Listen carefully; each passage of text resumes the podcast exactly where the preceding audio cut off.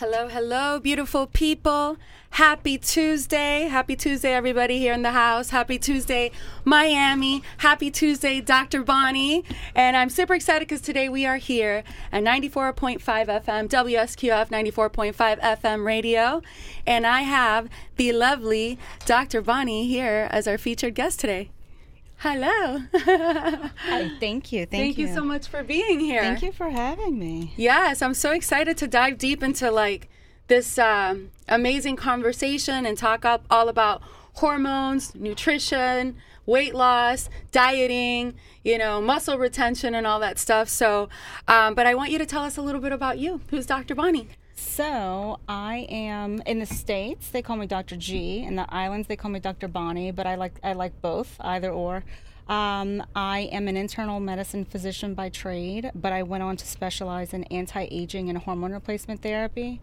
So my main, my favorite thing to do is bioidentical hormone replacement. Mm-hmm. I do aesthetics, injectables, and all of the those hands-on things in my um, clinics, but my uh, my hormone reach is kind of like nationwide, worldwide. So Okay. I really like that I've switched into anti-aging. So I kind of um, I'm a doctor, I'm a mom, uh, I'm a friend, I'm a daughter. My mom's gone, but you know Yeah. she's she's watching us.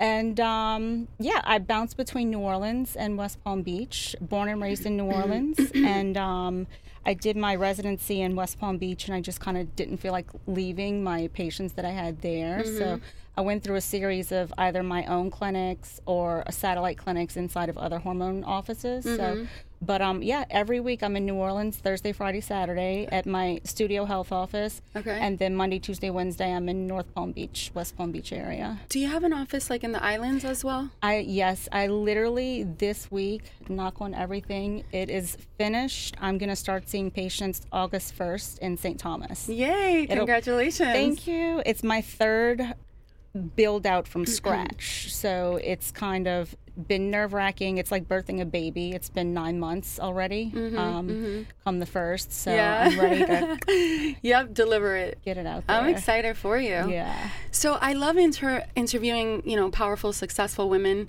Um, you know, I love to know like the the driving force of, you know, what led you to where you're at. I know you didn't have um, the typical childhood. We actually talked about this not too long ago. So, do you mind sharing that? And hopefully, your story Yeah. can inspire somebody today. So, when somebody thinks, I- I think back in the day when I was little, if you told me the lady doctor, you would think prestigious, grew up with all this money, had all of these people coaxing her, had a great path, you know, and that's so far from the truth. So I'm an only child. Um, my mom was actually raped. She didn't. She doesn't know.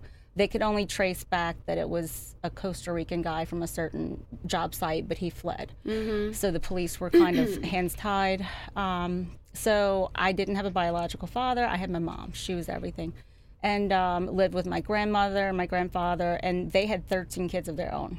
So Wow. big place, lots of mouths, little money. Yeah, yeah. You know.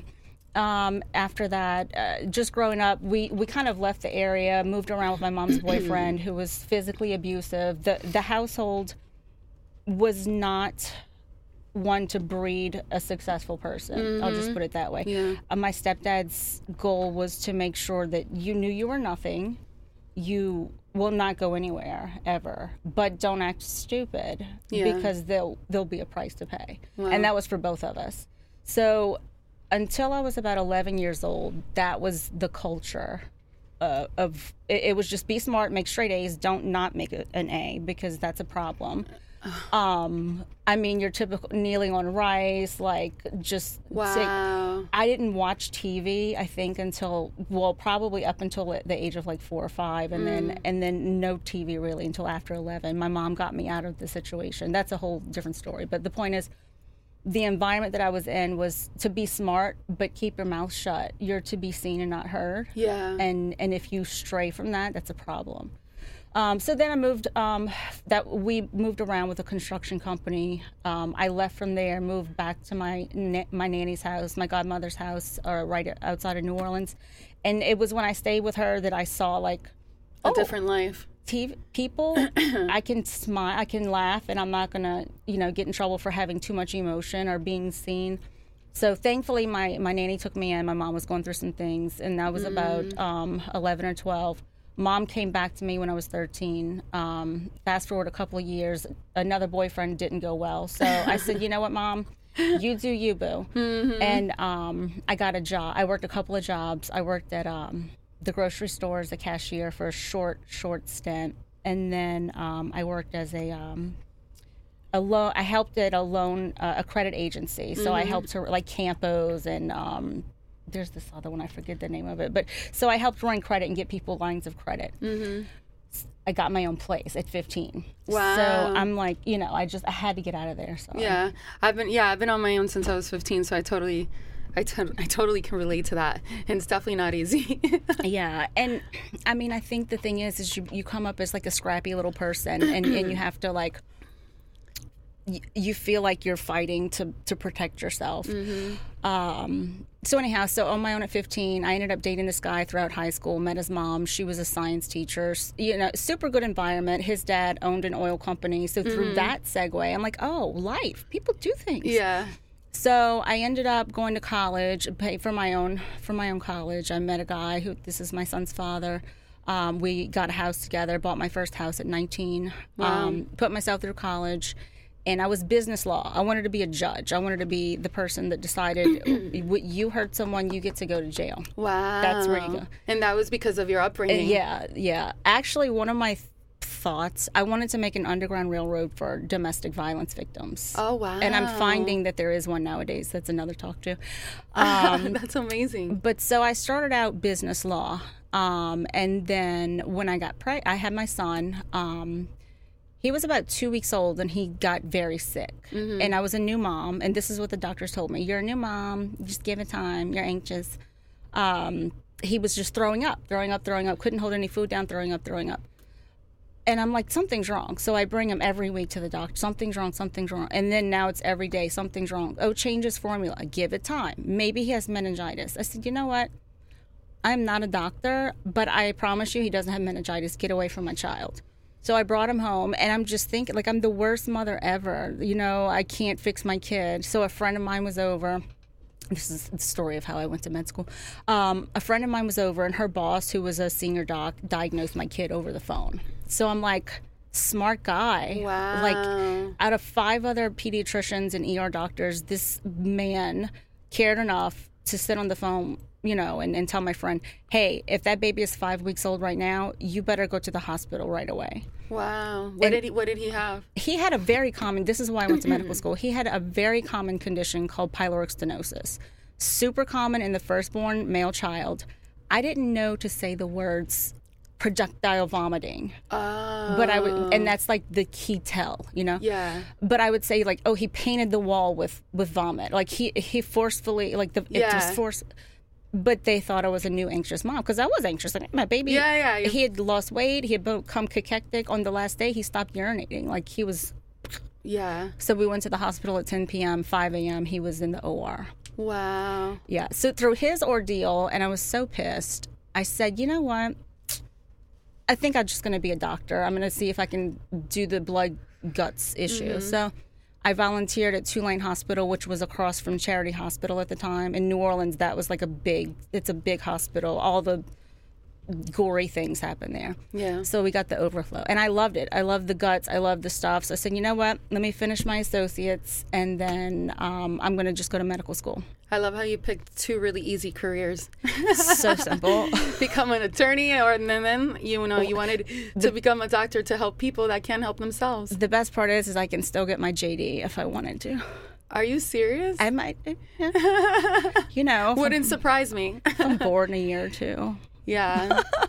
you basically um, you decided to be the solution that you couldn't find for your for your child. Yeah, yeah, That's impressive. yeah. I'm really proud of you. Thank you, thank you. So let's get into the juicy stuff. You know, you um, you're obviously in an industry that's becoming like more popular nowadays, and you know, you're basically fixing the body from the inside out instead Yeah. of putting a band-aid like most doctors do Yeah. with prescription medication and all that stuff so um, i want to talk about like entrepreneurs and, and the, the business that you're in and i have a couple questions here for you so what's something that business owners entrepreneurs should know in order to be successful and run their businesses when it comes you know to stress to mood to focus as an entrepreneur myself i find myself like sometimes like stress and too much going on and like my mood can go up and down you know what i mean uh, so what's like the best advice you could give about for that So um, sometimes it's industry specific, but overall, I think if you're that type A alpha entrepreneur, got to get it done, move out of my way. These are the things. Like you made the list, you've got the you got the OCD tendencies, you got everything going on,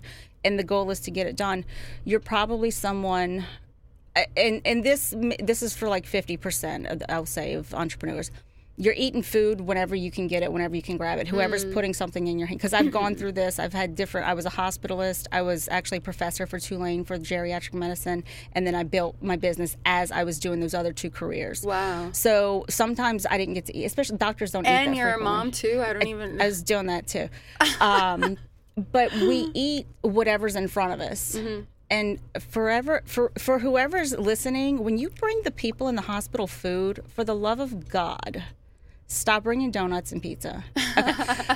so back to entrepreneurs and stress and hormones. So we stress about things, and the thing about stress is what's our stress hormone? Cortisol, right? So mm-hmm. cortisol's job is to help you get in that fight mode for the mm-hmm. most part. Mm-hmm. When you you need glucose, you need mm. glucose. So it starts breaking down protein. That's your muscle. It starts breaking down muscle, or it tells your liver to make more glucose because we need to do something now.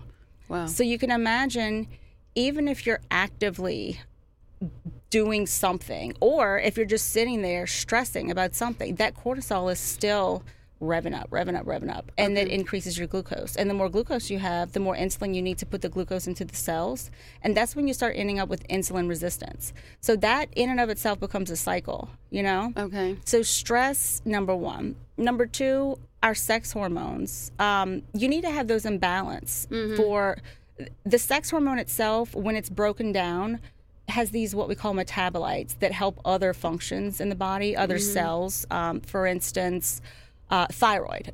The the breakdown of one of the progesterone precursors it helps your body recognize um, melatonin so you can calm down at night, right? Um, so if you don't have that, these people have issues sleeping. So I tossed and turned all night. Yeah. Um, you know, your thyroid could be off. It could be it could be another hormone that caused this hormone's inability to be received, if that makes sense. So cortisol, thyroid's a big deal also as far as metabolism, energy, and things like that. So um, why do you think why do you think um people when they're like super stressed why do you think they can't sleep well So, because, okay, so if cortisol is high, this is, I wish I could map this out for the viewers. So, if cortisol is high, then your mel- your melatonin never goes up. Melatonin, that's your sleepy drug, right? Okay. You can buy it in a bottle at the pharmacy. Okay, yeah, yeah. So, the thing is, a normal cycle would be melatonin goes up, you go to sleep. While you're sleeping, you start repairing all your stuff that you, you know, your body re- repairs itself overnight. When you get up in the morning, your growth hormone, your cortisol, and your thyroid need to be ready to start your day. Yeah. Okay. So if you shunt that cycle, or if your cortisol stayed up all day, guess what didn't come up at night? If you if your cortisol was up all day, the melatonin yeah, you didn't. Yeah, you're sitting Yeah. there stressed, counting all the lists in your head, or scrolling on your phone, which Mm-hmm. uh, you know that's that's a problem in and of itself. but so okay, I didn't sleep last night. I slept poorly. I still had to get up, and I still stressed all day. And then I was tired, and then I ate only the food that I saw or that someone put in my hand. Yeah. So now I don't have the nutrition, which I'll get into that in a second. I don't have the nutrition to support the the hormones and the messengers in my body in order to basically calm down. yeah You know? So your body's just on stress all day. So what's the best advice you can give it? Like, let's say I'm going to go to sleep and I'm stressed out. What's the best thing that I could do to try to bring that melatonin up? So this is what I do, and uh, it, in the mornings, it doesn't matter if my phone. I, you saw my phone was on Do Not Disturb. I actually have it scheduled. Do not disturb me from 10 p.m. at night to 10 a.m. in the morning. Oh wow. Um, when I don't like to have food at least three hours before bed because that leaves your insulin up. Insulin melatonin won't come up until your insulin's kind of finished. So if you're snacking late at night, melatonin's like, oh, guess we'll sleep later. Oh, gotcha. You know, gotta yeah. gotta use this food now. Yeah, yeah, Guess yeah. we'll increase later. Yeah. What, what do you think? What, when I'm training really hard, like I drink a casein powder before I go to sleep. Mm-hmm. What do you think? Is that like a bad idea to do, or how how long before? like an hour before, Can you jack it back a little bit? like, two hours before, or something? maybe like two and a half hours. Okay. Yeah. Okay. Yeah. And uh, those endorphins and everything that you get from working out, that's good. And I like when people work out before they go to bed because it, it gets the, it gets the, the circulation going and kind of sweeps out the day's activities is how I think Mm-hmm. Wait, of it. working out before you go to bed? Not directly before you go to bed, but like a f- four or five hours before that. You know, Okay. that way you kind of get everything kind of like circulating and swept out. Your kidneys filter all the stuff. Your liver turns the things on and off that it needs to do, and then you're ready for bed. You know. Got it, got and it. um, since you're worn worn down a little bit, you can rest a little bit better. Got it. Got it. So, re- regarding physical health, what symptoms or problems can result from hormonal balance alone, imbalance alone? So physically, and this is what brings some people in as a physical complaint. Um, overall, usually for both men and for women, they complain of, um, "Hey doc, I'm holding on to more fat than I used to." Or I feel like my muscle mass is it's not as much as it used to be, or I've been working out really hard, but I can't build. I'm not building muscle. And then keep in mind, most of my patients are private patients. They're already healthy. They've already kind of tuned up their diet a little bit, and they already work out probably four or five days a week. So when these people come to me, uh, first I tease that out. Like, what are you putting in your mouth, and what are you doing with your body? After that, it's like, all right, I need labs to see what else is going on. But physically, they'll talk about weight gain, specifically for women. If it's an estrogen issue, it'll be like lower body, so Yeah. tummy, butt, thighs, things like that Yeah. um, when they're older, if you notice older people, they'll lose their fat. They'll it's like thin and kind of crepey on the outside. Yeah. But then they'll start getting fatter in the middle, and it's like for some guys. They have this protuberant belly. We call it the beer shed. Mm-hmm. It looks like this is a Want fact. to see? No beer? No beer. So um, think you got a hernia there. Uh, Yeah. It's like a, it's like a pair of twins. Like So, but remember, we have fat on the outside, but we also have fat on the inside surrounding our organs. So, hormones dictate where your fat goes. So, when they're not balanced, not only does it start collecting down below, like for women, for men, more frequently than not, a lot of it kind of goes around the organs. So, you've got like this visceral fat. Okay. And you have a cardiac fat pad, PS. I was very cardio oriented before I went into this, and I'm like, protect the heart. You got to keep. Uh-huh. So, if your fat content is building up around your organ, if you have a fatty liver, guess what? Your liver's not processing all your hormones and all of your nutrition and everything, you know? Mm-hmm. So, people complain of weight gain, and then along with that, inflammation. So, they'll get like bloated, you know? Yeah. Like, oh, I'm bloated. What did you eat? You know, are your hormones intact to kind of guide these things along? Mm-hmm. Um, so muscle mass, weight gain, hair loss, big deal. Hair loss. Um, Yeah. Wh- why do you think like hair loss starts happening for men and women? so, so I'll go a little bit to cortisol. That high stress situation kind of revs everything up for a little while, right? Well, normally your hair goes through certain stages of growth and kind of like uh, growing itself, then growing for about three months, and then you get into the end phase where it falls out. Well, when you're stressed, uh, that process speeds up a little bit. And stress could be emotional, um, physical, traumatic, surgery, uh, illness, all of those things. So you can imagine if your hair life was supposed to last three months and then you have this insult, this traumatic situation, Yeah. then it speeds it up to about a two month process instead of three. So then two months later, you'll say, oh my God, my hair is falling out. What happened? Well, you forgot you were sick two months ago. Uh, okay, gotcha. How do you, how do you how can you reverse that? Like, you know what I mean? Like, Well, a when it happens, if it's from a disruption like that, just remember your hair will grow back. Um, and you just get over your illness. Like if, if it's you know if you're sick, I always put vitamin C, zinc, things like that. Um, if it's a trauma, then you'll just have to like a surgery or something. You'll just have to heal from it, and then eventually your your body's going to perceive the stress is gone, Yeah. and then it'll grow back with its normal time span.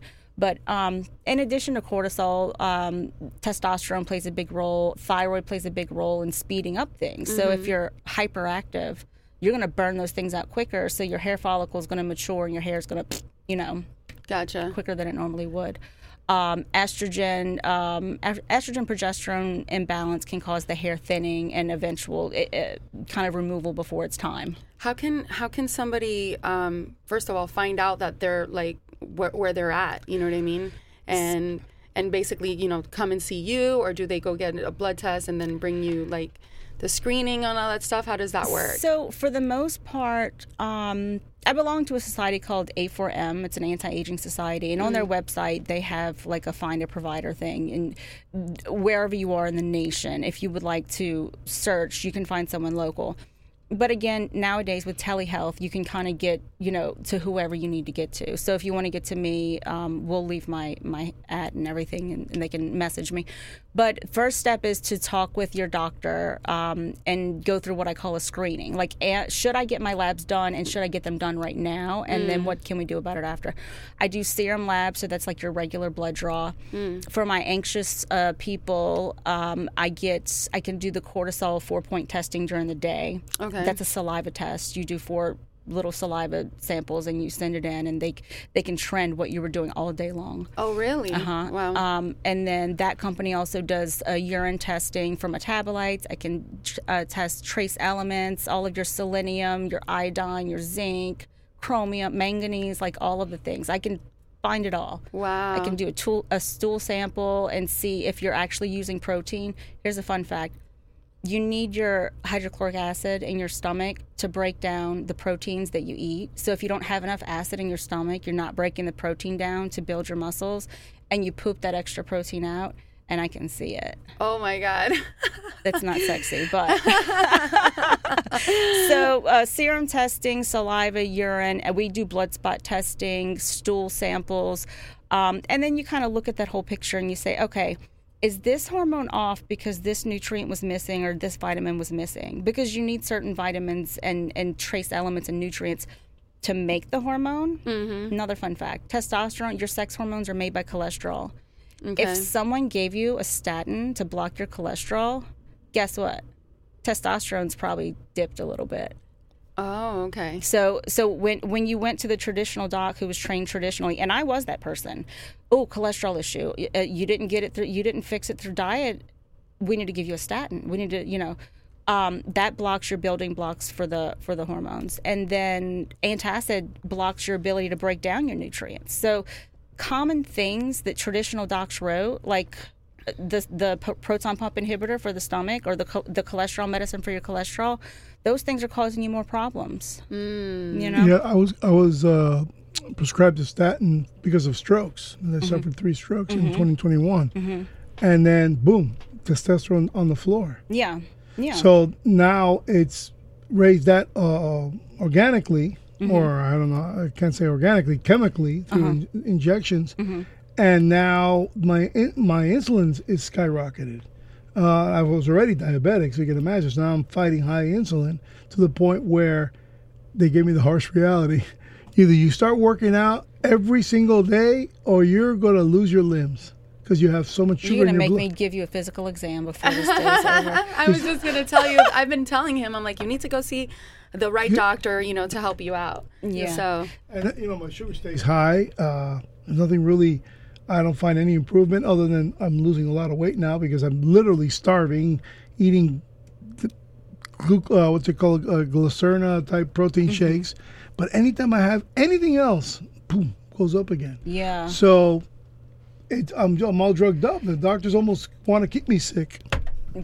And sometimes people feel that way because okay so your traditional doc I, I don't accept insurance the cash pay you know situation i can sit with you all day if i feel like it you know Yeah. and and i have that luxury to sit and tease out what's the problem um, here's an example and not to get into your personal s- scenario You can, I deserve it. but uh, no. So when guys, a lot of men come to me on testosterone replacement, and they have these high doses, and they weren't followed um, well, and they were never given an anastrozole or uh, we do HCG to kind of keep the what I call keep the boys full. But the anastrozole is important to keep the estrogens lower. There's a certain ratio of testosterone to estrogen that a man should have. So if you have too much testosterone and it's flipped over to estrogen, and you don't have that proper ratio, fat stores estrogen. Actually, fat makes the bad estrogen. So it's kind of like the more fat you have, the more estrogen you're making, you're making more fat. So that's a vicious cycle. And you're getting depressed too because of that, right? Yeah, yeah. We'll talk about men and PMSing in a second. but um, if you're giving someone testosterone, you have to realize that their estrogen has to be balanced. You know, there's a certain range where you have to lie in. So I, I do take something that I believe sounds like a little that. white pill. Uh, yeah, after every, uh, two, Tuesdays after after the testosterone Yeah. testosterone shot. Yeah, yeah. That, that's and, probably and it. that and that frequency of that dose twice a week once a week half a tab you know that might need to be adjusted um, just like with women and, and our hormone replacement I, I feel like I stalk them, but I do, um, because the amount of estrogen that I put in a cream um, or progesterone that I put in a capsule, it, for the most part, uh, it's good. You know, it's going to be metabolized kind of average. But if you get sick, if you take some other medications that have to go through your liver, that's going to slow down the metabolism of, of the meds that we're using. You know, if you come up with an illness that's affecting your liver or your kidney function, that's going to affect how my hormones are turned on and utilized. So. I call it a sliding scale estrogen. If anyone wants to I have no clue. recognize that as my phrase, um, sliding scale estrogen, estrogen. sliding Okay. scale estrogen, yes. But the point is, is you have to monitor your labs, even for men with the with the estrogen issue. If a man, this is why testosterone gets a bad name, roid rage.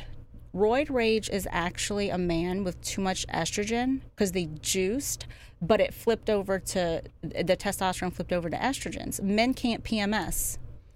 They suck at it. It's miserable. it's like having the man cold all the time.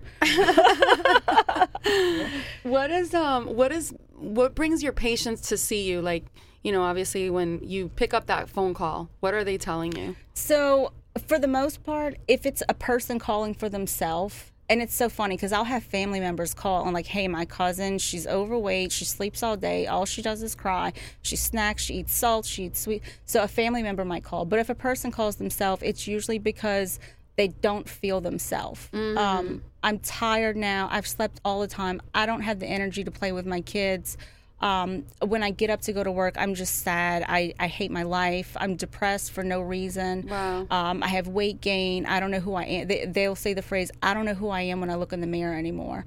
That's a lot of complaint for the women. And sleep, energy, and hair. For men, and I love my men that come to me not for libido, because everyone knows sex hormones libido. I would say 30% or less of the guys come to me because of a libido complaint.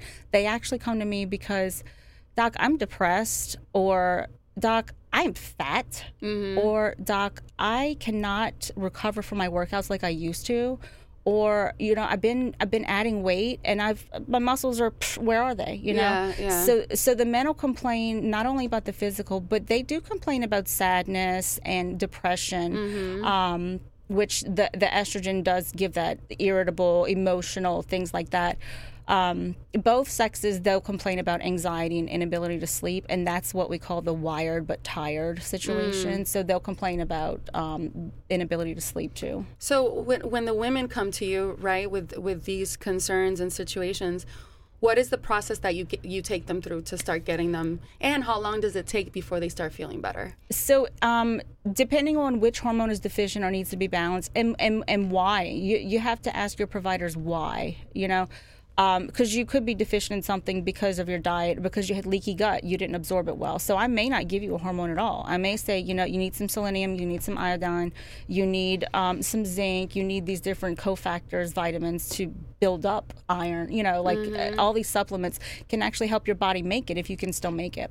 But the process is you call me, I do a screening call, I see what's your medical history, what medications are you on, what environment are you in, like what's the problem that can be external. If we can tease out all of that, I schedule you for um, for blood work. Normally, I use one specific lab. Um, uh, up here in, in um, West Palm Beach, and um, the labs will get back to me within 48 hours. So I'll try to do the, the follow up consult like immediately. Once you receive your medications, I always order a three month supply of medication because you didn't lose hormone overnight, so you're not going to regain it overnight, right? And Okay. so I try to like put that in the people's brain. Don't I say don't look for a result. Just live your life, tell yourself positive thoughts. Don't go looking for a result.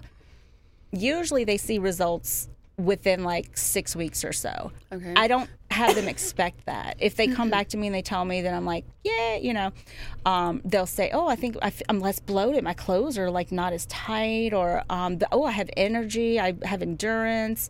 I have motivation. For my men, I, I a lot of them come and they just they're just down in the dumps and i call it loss of mojo and so after you know like a six week period they're, they're like doc i don't hate myself like i'm doing so good and it's just so great to see them live while they're alive you know what i mean because you see so many people walking around dead you know Uh huh. and, And like um, living in like a prison in their own head. in their own head. Yeah. And and the thing is is they don't talk about it. Like Mm-hmm. thankfully nowadays people talk about depression, anxiety, sadness and and therapists look therapists are the new black. This is my thing, you know.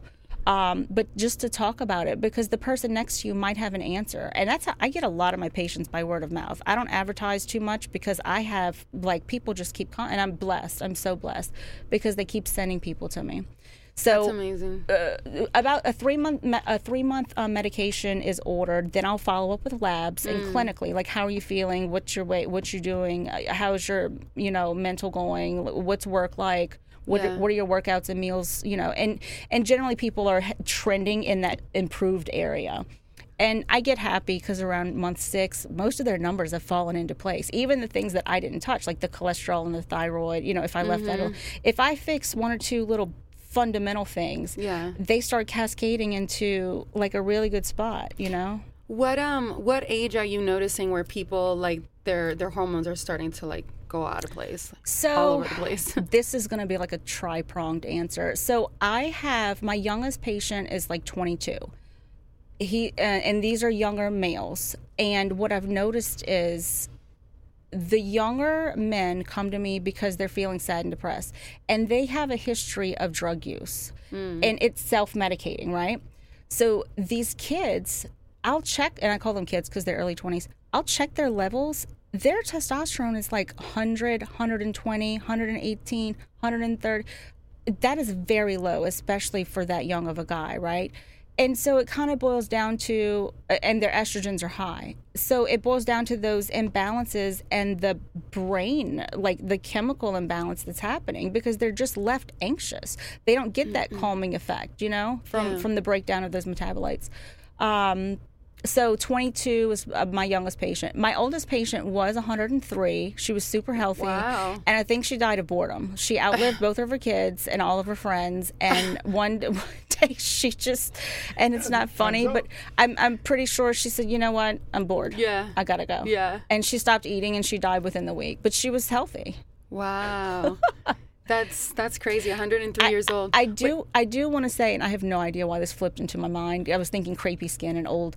Um, another thing about estrogen deficiency that I do want to mention: women will complain of vaginal dryness, vaginal pain, and pain during intercourse. So that'll deter a lady from wanting to, you know, to to get down and dirty, right? yeah. So if they're not doing their I'll just say doing their part in the bedroom, then your guy is by default he's sad, you know. If if he's got the libido and she's like, "Oh, it's painful. I don't want to get involved." That's a scenario where I want the couple in, you know, because mm. th- there's possibly something that I can do for the wife and and this what we call vaginal atrophy to bring those cells back to life because that is a muscle wall. You know, you have your vaginal wall. That's a muscle wall, and you gotta you've got to nourish that. The estrogen needs to get there and kind of make the cells, you know, Yeah. it's your lady parts. Yeah. So, but if you're not doing, if you're not able to to deal with your own sexual needs, then your partner is likely not able to deal with his, and then he may get a little depressed or kind of uh, ego wounded. You Yeah, know, yeah. and it becomes a, a marital affair. Yeah. So you, you help fix that too. And you don't want a marital affair. yeah. yeah. Oh yeah. So The many good old couples. wandering eye. My wife doesn't want me anymore, so your eyes wander. Right. And then here's another that's a fun fact. Um, if you don't feel sexy, then I'm not acting sex, you know, then I don't want it. So when women are retaining weight or they're depressed or sad or they feel, f- you know, down, then they don't feel like initiating or participating in. And so by default, you've got another marital affair. Mm-hmm. Not it, not meaning that the guy's going to stray, just means like you you're kind of letting the situation down. So let me ask you something. So let's say you know for a norm a normal person, all of a sudden they're finding themselves like they're not feeling themselves. They're feeling depressed. They're feeling like, you know, their life doesn't matter. And um, do they go get help with a therapist, or do you think it's just something with their hormones? They should come and see you instead of doing that. I would, and and they and they may can see their primary care doctor. I would first make sure, um, because me being me, I, I'm like, let's make sure everything's there: the nutrition, the hormones, Yeah. the you know, like uh, that you're you're not anemic and you're just weak. You know, Yeah, that could be yeah. the simplest thing. Um, especially for heavy menstruation, you know, like you're, I'm just weak. but um, if they're feeling down and depressed, and they really, they've, you have to think about yourself. What am I doing, or what am I not doing? Did I set boundaries? Am I down and depressed because I'm overworking myself, because I'm taking on too much of my my friends' problems. Y- Fix externally what you can, mm-hmm. and then I would get my my labs checked and say, okay, is there anything I can do to make myself stable? Mm. And then once and once you do that, if they're even in the hospital, if someone brings me someone with what they think is a psych disturbance, we have to medically clear them before we can say that. oh, okay. So you have to medically like make sure there's nothing that you can fix medically. gotcha. Yeah. So, um, what is drop aid? I've never heard of that before, and I know Drop men- aid? Yeah, you you mentioned something here with the questions that you send me. Oh, Siri must have done that.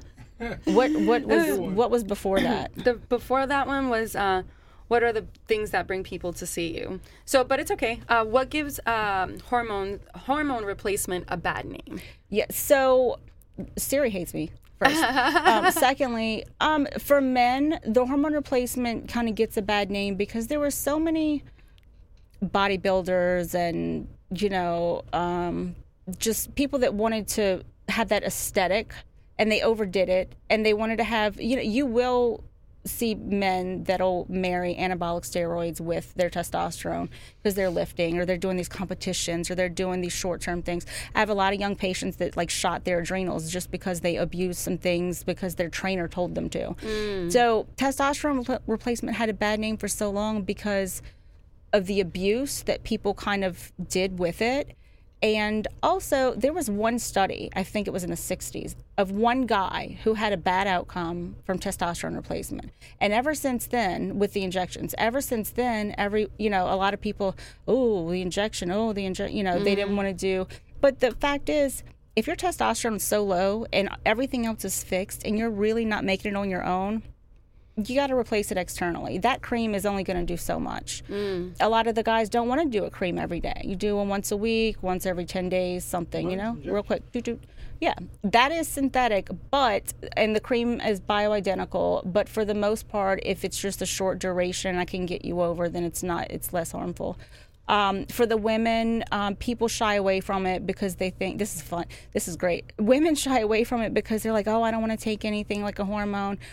And then as I'm talking to them, I'm like, oh, okay, tell me about your cycle. Uh, tell me about your uh, birth history. Okay, have you ever ta- have you taken um, birth control pills? Oh yeah, I was on that for 20 years. That's like the worst thing you cool could beans. do. And then the thing about birth control is that it's more estrogen than progesterone, so that causes a problem. But people, Mhm. people become afraid to take hormones because it's kind of foreign to them, and they worry about breast cancer and thing like that. But the Women's Health Initiative study that looked at synthetic, synthetic progest- progestin and uh, hormones. We make with the compounding pharmacy bioidentical, and it's plant based. So it's the same human strain. Birth control is based on horse u- urine. Birth control is equine based.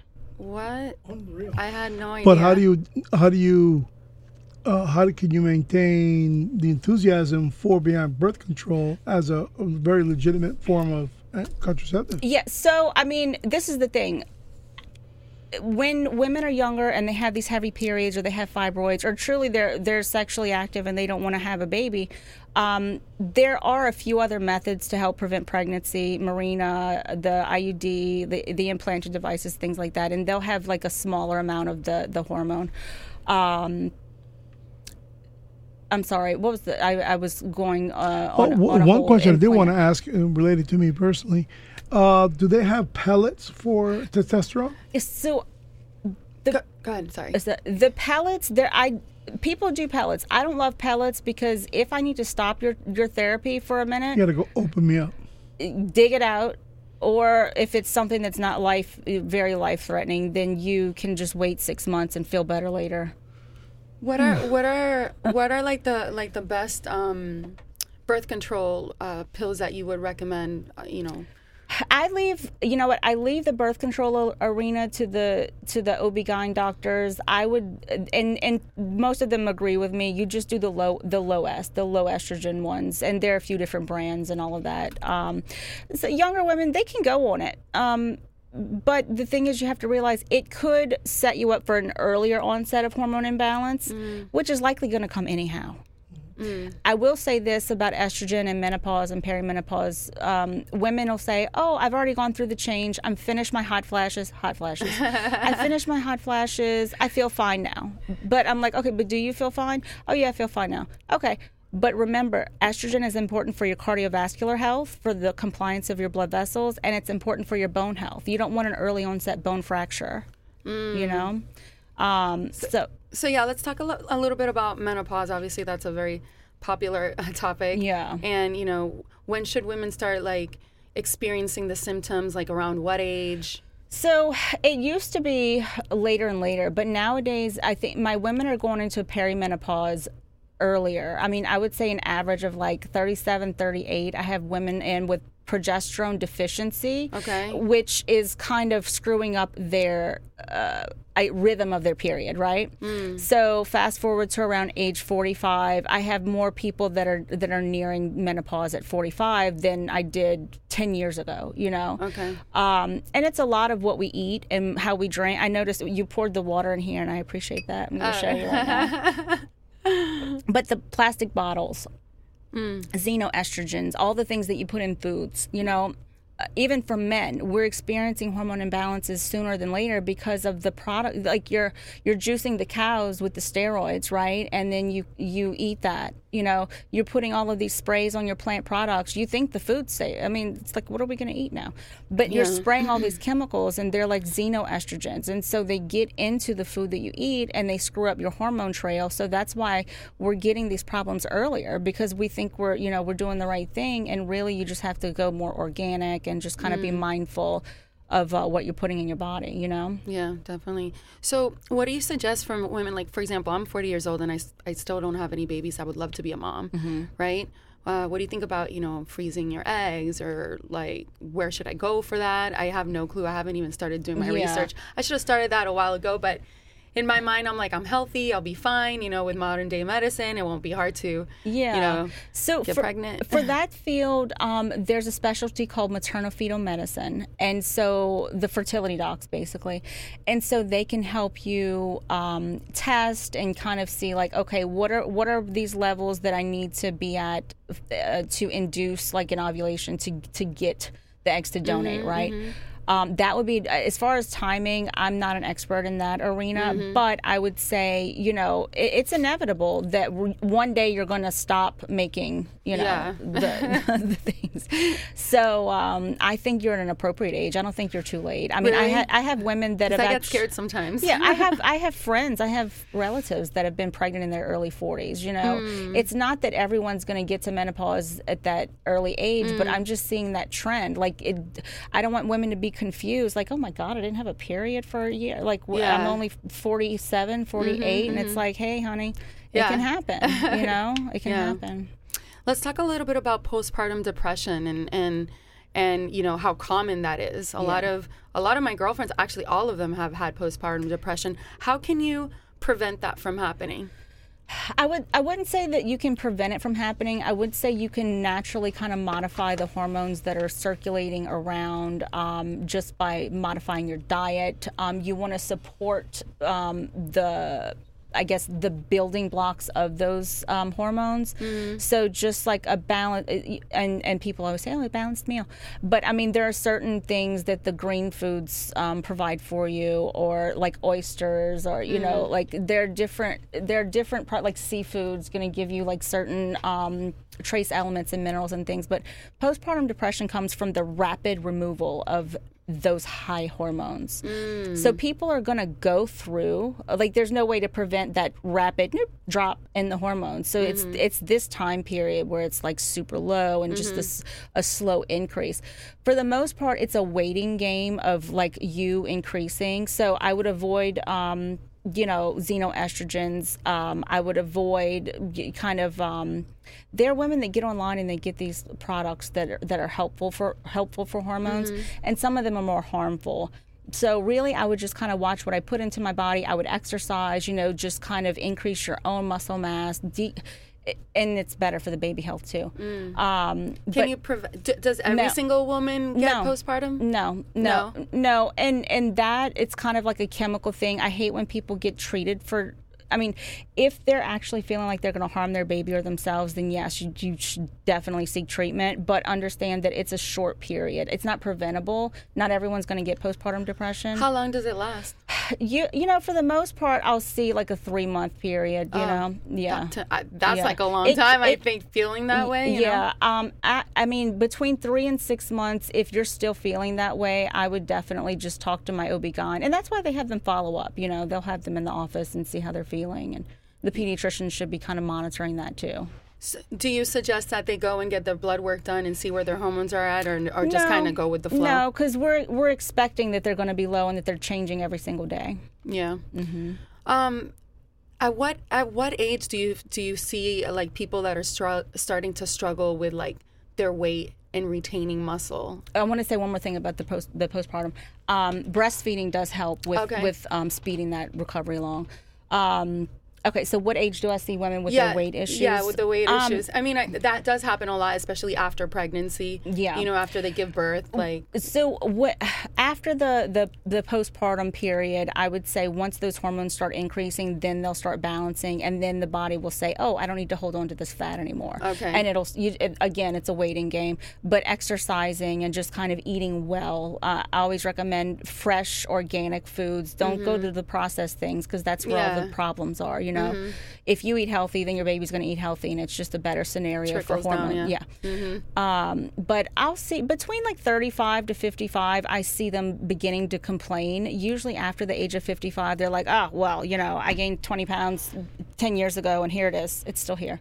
I mean, I've, I've seen people, women that are getting into the best shape of their life at 55. Yes. I have a friend of mine, Natalie Jill. You know Natalie Jill? I think, yeah, Uh, yeah, yeah. yes. We met her at the, yeah, at Yeah. the events, I think. So, so she's 50 years old and completely shredded in Yeah. better shape than she was when in her 40s. South Florida, we put this stuff in our water. No, no but in South Florida, I think we're all more active. The the climate kind of supports you know, a more active No nasty winners. no nasty winners. And then, you know, for some women, it's like, oh, you know, she's doing stuff. Let me get out there and, and keep up with my girlfriends, which is good. It's kind of like positive reinforcement.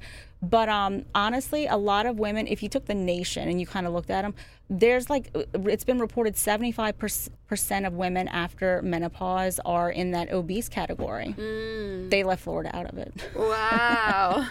That's Yeah. a big number. Yeah. So you have to think about this. You know, when you think woman, you think estrogen. You think voluptuous. When, Yeah. you, when you when you see voluptuous, you you think estrogen. So keep in mind that when the estrogen builds up or the estrogen is dominant, that's when you're holding on to the fat and you're you know you're voluptuous. Mm. Usually the progesterone's a lot lower. So if you can just balance that situation, then the body doesn't want to hold on to all that fat. You know. Yeah. W- What is what is what would you say is like a really well balanced diet for somebody you know who's who's starting to like hold on to that weight, not losing that much? You know, how many times a day should they be eating? What does breakfast look like? You know, like for me, when I'm training, I like to have like raspberry blueberries in the morning with Good some egg whites, uh-huh. or um, you know, Ezekiel bread with a couple of eggs, uh, a Mm-hmm, good grains. banana with peanut butter right before I go to the gym. potassium, protein, you know, all the so- stuff. Yeah.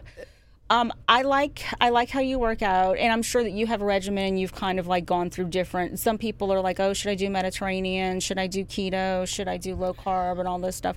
Um, I would just say I would steer away from dairy because it's an inflammatory thing. It may actually have some of these xenoestrogens in it, anyhow. Well, in my case, what, what really hurt me, and it went on for 10 years, was I was reading the carton of half and half, and it said low carbs. It says I had done low carb diets many times, lost 100 pounds several times. I was taking it, and my pharmacy, my pharmacist says, you know, do you know that half and half takes 15 hours to metabolize all in glucose. I go, whoa. that explains why my sugar's in the 300s. Yeah, um, with the cream and yeah, Wow. the half the half that's cream. Yeah. yeah, the half and half it Yeah. was killing me. Yeah. And uh, I already have a, a descendancy. You know, my father heavily a diabetic. My grandfather lost his legs. Uh, of course, my grandfather was in the 40s. I never met him, but I gotta watch out. And the whole time for 10 years, half and half was killing me. Yeah. So, uh, it, and that's true. So I, I like to stay away from dairy because it's inflammatory. I like to mm-hmm. stay away from over processed products because you don't know mm-hmm. what they processed it with, and they stripped all of the things out of it. For instance, white rice and and white breads and things like that. Your body doesn't have to do any work at all to get that carb it's right there, you know. So whereas you have the brown um, rices and the brown breads and those things, your body has to work and it gets to pull some of those nutrients from that. It's it's your complex carbs. So I like complex carbs before 1 p.m. Um, Not in excess. I like no dairy or low dairy. Now I do like a yogurt, um, and I need to to get off of my yogurt, but I actually I just I like the consistency of it, and I've been trying to use like more kefir and things like that. But Yeah. um no processed items. If it's in a bag, it's not your friend. You know, Mm, I like cottage cheese. Is that good? Or in moderation. I can With like the blueberries and like a put yeah. kiwis and Basically saying all you're basically saying all cheeses are a problem. It, it, yeah, um, I, they are inflammatory um, in a small amount in someone who can process well. I mean, I wouldn't knock you for doing that right now, but some people get to a state where the metabolism has slowed down and that lingers longer and you're inflamed longer. Um, I would watch, obviously, my glucose intake. And as far as meal prep and things like that, if it's a fresh, if you have your fresh veggies and your fresh fruits, um, you know, people people kind of default to these packaged items, and and it's not fresh, and and it's and it's super quick, and it's not wholesome. Yeah. So I think just use your brain. You know, um, lean meats, fish, salmon, um, grilled chickens, things like that. Um, And you'd be surprised how many people don't actually use their brain and really don't know anything about nutrition. And Yeah. you know, like even my mom, like she's she's a little heavier and.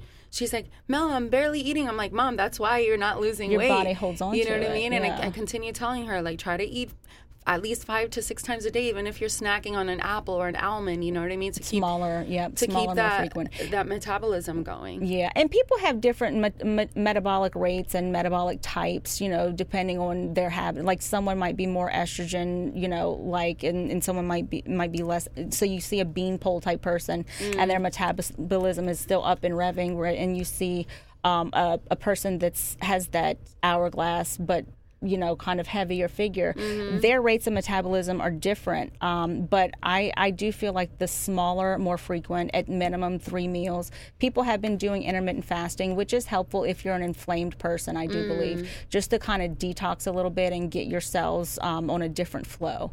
Um, That's actually becoming one of the most popular diets. Yeah, Like after keto, fasting. like then Yeah, this one came. yeah. I, I like eating too much. I yeah, can't do that. Yeah, I like more of a, a paleo diet, you know, and um, I mean, I'm a Southern girl from New Orleans. We, uh, if soup. if you go there, your digestive system will change, um, not for the better, but you'll Gumbo. Gumbo, etouffee. I mean, we fry so many things. There's a heavy roux involved. Yeah, yeah. I mean, I'm Puerto Rican, so you know how Puerto Rican food is Yeah, too. So delicious. mofongo. I know. I could eat that every single day.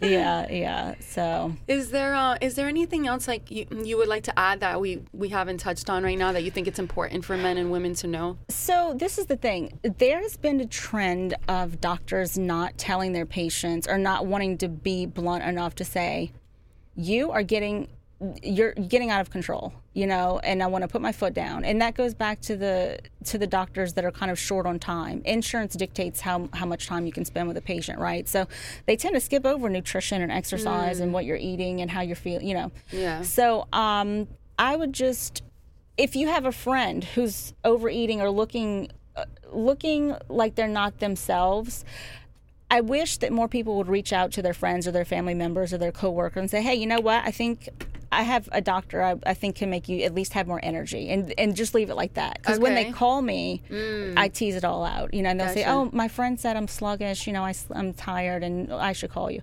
But I wish more people would, would do that for the the surround their surrounding friends and especially their parents because this is mm-hmm. the thing. If mom's walking around with no estrogen, she could have an early heart attack.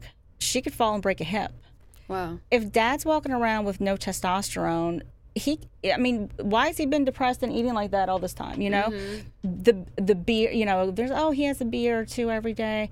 Well that kind of adds to some of the problem you know? Like he may be self-medicating. If you see people that have an addiction disorder you know like they if they're anxious they're usually doing downers. If they're depressed they might be doing uppers. I, I'm I'm one of those, but my uh, self medication is freaking coffee. coffee Coffee, coffee, coffee, coffee, coffee. is it black coffee black. Now I learned because no more half and half. That was killing me.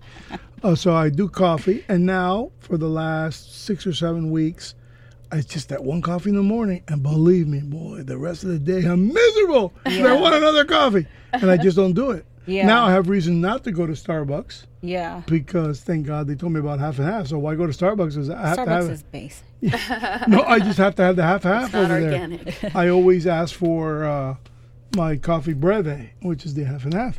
But that those days are over now, so I haven't been to Starbucks in I don't know how long. And I, I have my coffee in the morning, and I brace myself for the rest of the freaking day. And I've been doing it for now eight weeks now. Yeah. And I only had that one coffee in the morning. yeah Do you do you give your your patients like a nutritional plan? Do you have like a menu for them I and be have like, a nutritionist that I refer them to Okay. um, because, I mean, as an internal medicine doc, I can do everything. I, I Mm. can do everything. Do I do everything? I don't really have the time to do all that. So I have nutritionists that I send out to.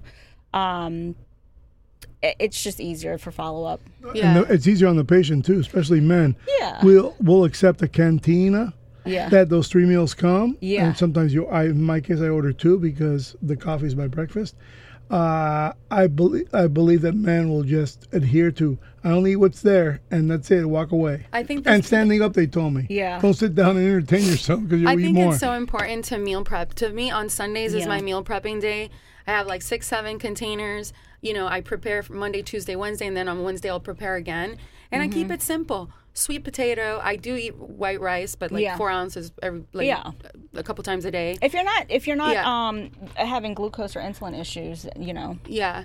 Yeah. So, and then that way, you know, I just take it with me. If I'm going somewhere instead of eating out, I bring it with me. I put it in a microwave somewhere and I just eat it. You know, Yeah. hold yourself accountable. Yeah, hold yourself. That, that's another thing. Hold yourself accountable. I wish people would talk to each other about the things that are bothering them and talk to their doctor. I wish uh, more doctors would go more towards anti-aging and functional medicine and, and whole person, you know, whole person-centered um, treatments. Um, I wish hormone uh, replacement didn't have such a bad name because we have to overcome so many hurdles. Insurance doesn't pay for most of the medications that we provide the providers we can't even accept insurance because our patients are so detailed and it's not their fault but it's easier just to be a cash you know situation. Um, I encourage more people to realize their mental health is related to their phys- you know their their other mm-hmm. organs mm-hmm. especially your gut. Gut there's a huge gut brain connection. Yeah. your gut has to take everything in and it uh, accepts all of the nutrients and kind of sends it to every organ in the body. So if you're mm-hmm. not supporting your adrenals or your liver or your thyroid or Yeah. you know your ovaries or your testes if you're not supporting those organs then what are they left to do? They're just so i just wish people would think a little bit more because eh, it's it's like common sense is less common and, it- and it's it's such a true statement Yeah. sometimes And I truly believe that there's natural cures for majority of what happens in our body. Yeah, yeah. You know, Mm-hmm. In- inflammation is a big deal, and it's like a lot of the problems that we're having, we actually cause ourselves. And I'm not, I'm not going to pick on you too much, but I will say, diabetics can improve their vasculature down there in the legs by walking a lot more. You gotta, you gotta get the. and, and, and at a better pace. So I walk with a Dotson, so it's kind of slow. Wait Get for her. Get yourself a stroller for that baby.